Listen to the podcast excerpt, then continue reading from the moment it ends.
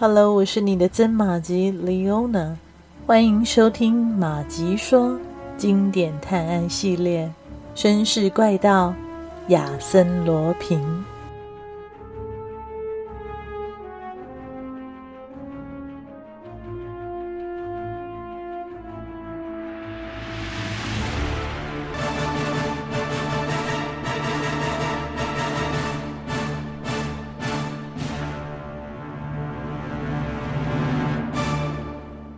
他们上船后，便走下一道陡直的小梯。小梯上有一个翻板活门，人一过去，门就关上了。在上面，则是一间狭小的舱室，里面灯火通明。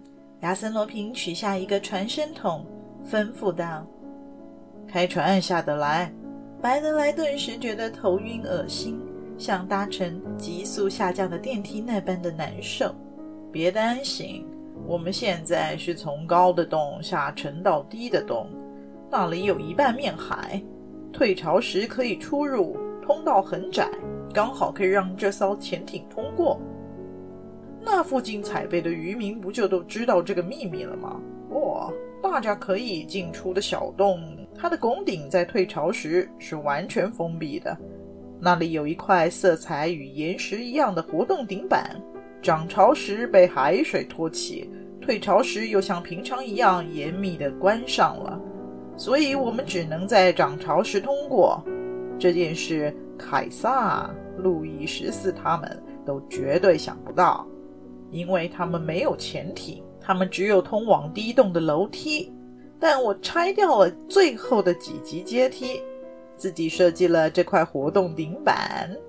船一出岩洞，便有与水色相同的白光从潜艇上方的两个窗户照进来，已经可以见到上面的海水了。很快的，他们的头上闪过了一道阴影，敌人的舰队包围住岩柱，就要发动攻击了。亚森·罗平拿起话筒，吩咐夏罗来以最快的速度靠近海港，潜艇快速的行驶。海底已经换成了沙地，怎么样，白德莱？您觉得我亲手制造的核桃壳如何？您还记得红桃七一案和工程师拉恐怖的结局吗？我将他的设计图交给了国家，以便建造一艘新的潜艇，而我自己则留下了一份能潜水的小汽艇设计图。亚森·罗平又一次命令道：“夏罗莱，送我们上去。”小艇逐渐的往上升，他们离海岸只有一海里，不会被任何人发现。亚森·罗平不停地说笑话，他的热情、快乐和自信令白德莱由衷的赞叹和敬佩。雷蒙小姐则只是不声不响地紧紧依偎着爱人，握着他的双手。目光有些忧郁，好像是在担心什么。到了迪耶普的对面，他们又一次潜入海底，以免被渔船发现。二十分钟之后，小艇潜过了一个由岩石断口形成的小潜水港。这是什么地方？亚森罗平港。潜艇渐渐地伸到海岸边。上岸吧，白德莱。雷蒙，你跟我来。夏德莱，你再回到岩柱看看发生了什么事。黄昏的时候回来告诉我。呃，我不明白，我们到这里干什么啊？白德莱有些不解地问。我已经买下了前面的纳维耶特农庄，我亚森罗平从此金盆洗手，退隐山林，和奶妈妻子一起在那里过田园生活。绅士怪盗亚森罗平死了。绅士农夫则会长久的活下去。他们顺着沟底的楼梯向上爬，半个小时后来到了一块高地。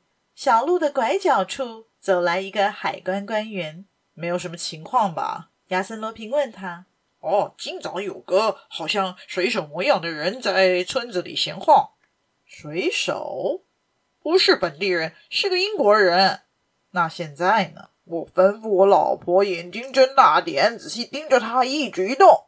会是谁呢？难道是福尔摩斯？那可就麻烦了。亚森罗平深吸了一口气，农庄的房舍在望，这将是他的归宿。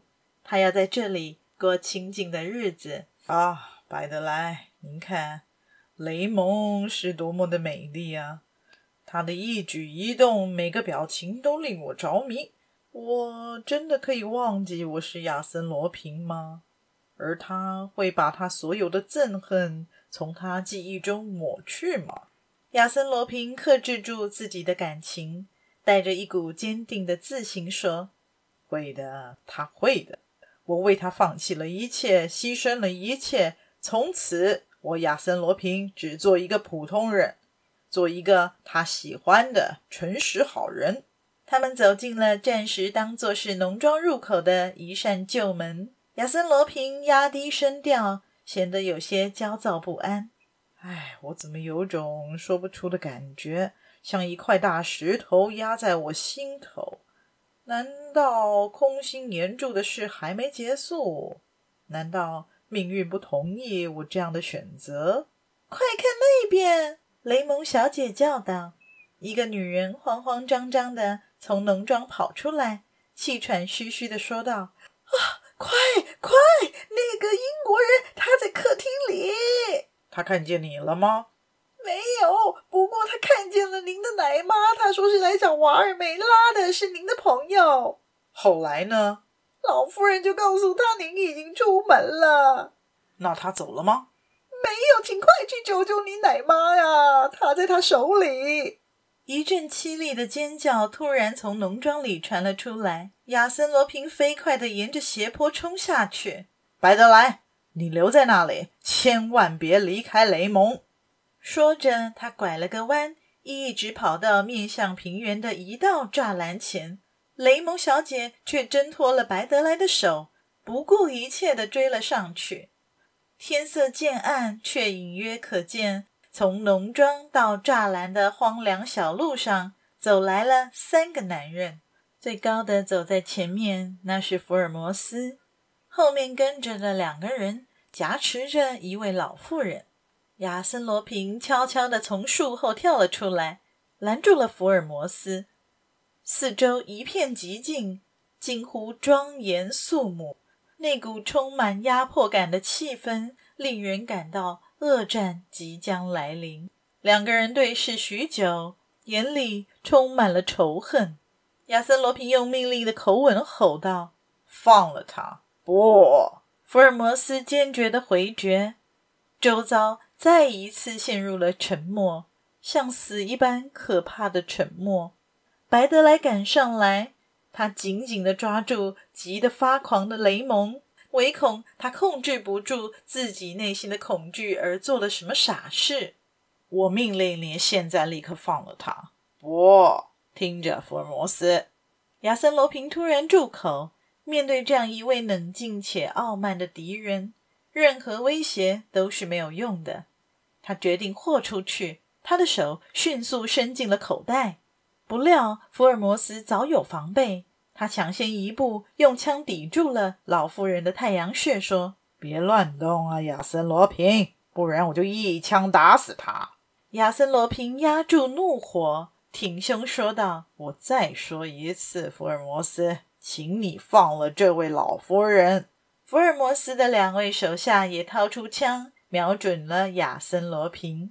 好了好了，玩笑开够了，我们无权碰这位老夫人。虽然她是你的老同伙，你的奶妈，对吧？福尔摩斯转头看了一眼惊恐的雷蒙。还有你啊，小姐，别紧张。说时迟，那时快。亚森罗平趁福尔摩斯分神，猛地开了枪。妈的！福尔摩斯大叫了一声，他的一只手臂被击中了。妈的，快开枪！你们快开枪！